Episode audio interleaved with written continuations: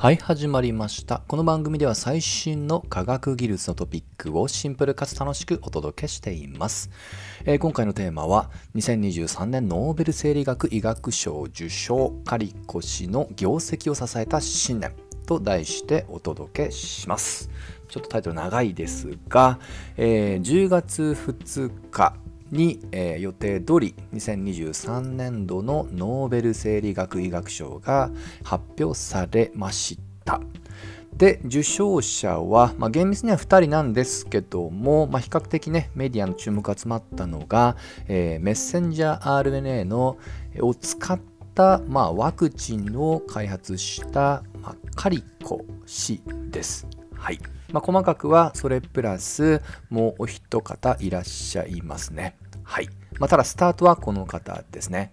まあ、実はねこの方も以前からいろんなもう賞を受賞しています、まあ、何よりもやはりコロナワクチンを開発っていうところで、えーま、この方はね本当にまあ時代の寵児になったと言っても過言ではないです。例えば日本でも毎年、えー国際的な、ねえー基礎研究に意義のある、まあ、研究を行った、えー科学者を表彰する日本国際賞というのがありましてカリコ氏も以前にすでに受賞をしています。もしかしたらねこのシリーズでも軽く紹介したと思います。でおそらくねもうメディアでねワンサーか報道されてますのでこの方のメッセンジャー RNA ワクチンを使った、まあ、研究内容っていうのはね知ってる方多いと思うのでそれを淡白それはもう最低限の説明にしてむしろね個人的に知ってほしいのが、まあ、この方の研究人生ね結構波乱万丈ですのでそのあたりを主に紹介したいと思います。はいえまずは、えー M、まあ、メッセンジャー RNA なんですけども、まあ、これはねワクチンのためだけではなくって我々の、まあ、人間だけじゃなくって、まあ、生命共通の原理で重要な役割を担っています。よくね、これあのセントラルドグマって言い方するんですけども、要は我々の遺伝っていうね、活動というのは、えーこの遺伝子の中に入っている、まあ、塩基という4種類の情報の配列ですね。これをさながら、まあ、暗号のごとく紐解いて次の世代に渡していく。それは自分の世代だけじゃなくって、新しい細胞を作っていく。もっと言うと、タンパク質を作っていく過程において、このメッセンジャー RNA は名前の通り、タンパク質を作る工場まで情報を届けるメッセンジャーの役割を担った、ある意味媒介なんですね。はい。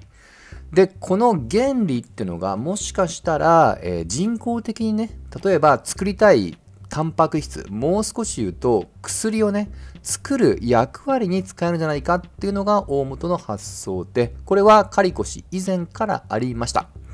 ところが、このメッセンジャー RNA は薬に使うと、それ自体が、まあ、害のあるものと解釈されてしまって、いわゆる炎症を引き起こしてしまい、薬には使えなかった。一時期もう諦められてたんです。それを今回、カリコ氏は、えーまあ、発見によって克服します。まあ、これもね、淡白に言うと、えーメッセンジャー RNA の、まあ、さながら兄弟にも近いトランスファー RNA というのがあります。それはなぜか体内で炎症が起きない。その原因を遺伝子レベルまで突き止めて、それを改善するための、まあ、改造を施すことに成功したっていうところが、まずは初めの一歩です。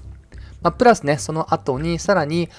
メッセンジャー RNA というのは極めて脆いので、その脆さっていうね、利点はあるんですけど、脆すぎる。ということで、それに対してさながら、それを守るための防護壁、膜っていうのを作ることにも成功した。この2つが掛け合わさって薬として実用性の道が開けたっていうね、それが研究成果でした。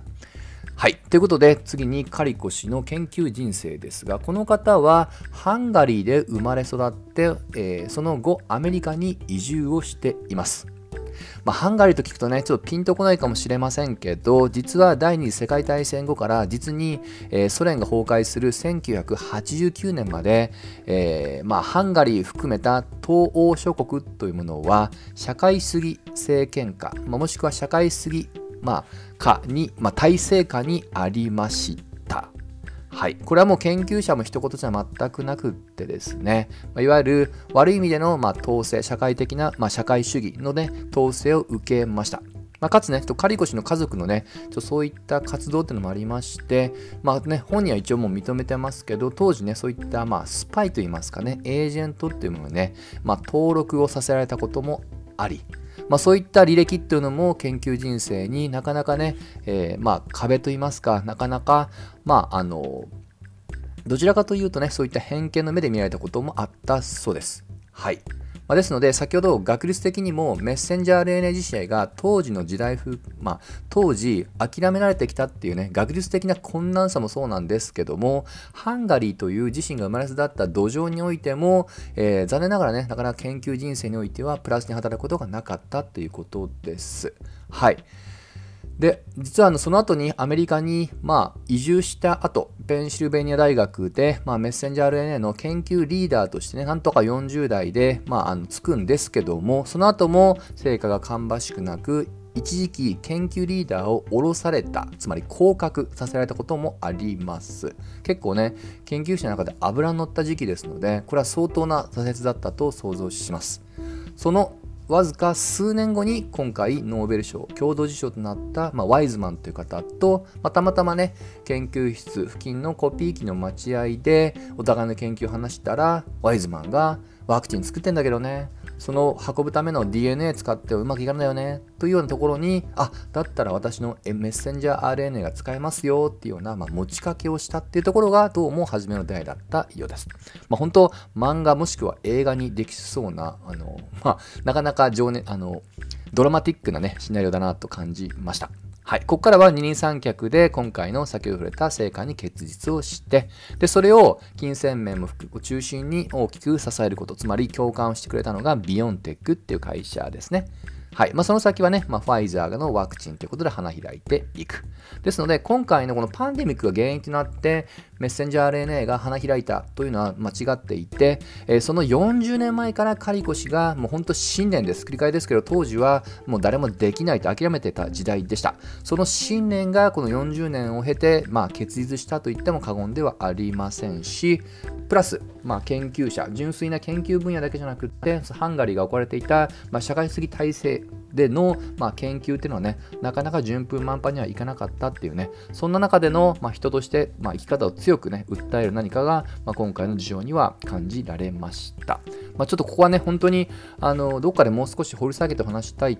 気持ちはありますが、す、えー、で、にね、カリコさんは、えー、この回の受賞前から書籍が出ていまして、えー、今回のね、参考にした本を一つだけ述べますと、世界を救うメッセンジャー RNA ワクチンの開発者、カタリン・カリコというね、えまあ、本っていうのが出ております。まあ、おそらくね、今回の、まあ、受賞で改めてこういった書籍等々がフューチャーされると思いますので、今日持った方はぜひ研究内容だけじゃなくって、カリコ氏の,、まあ、あの人生といいますかね、信念にもぜひ触れてみていただければと思います。といったところで今回はここまで。また次回週に楽しみましょう。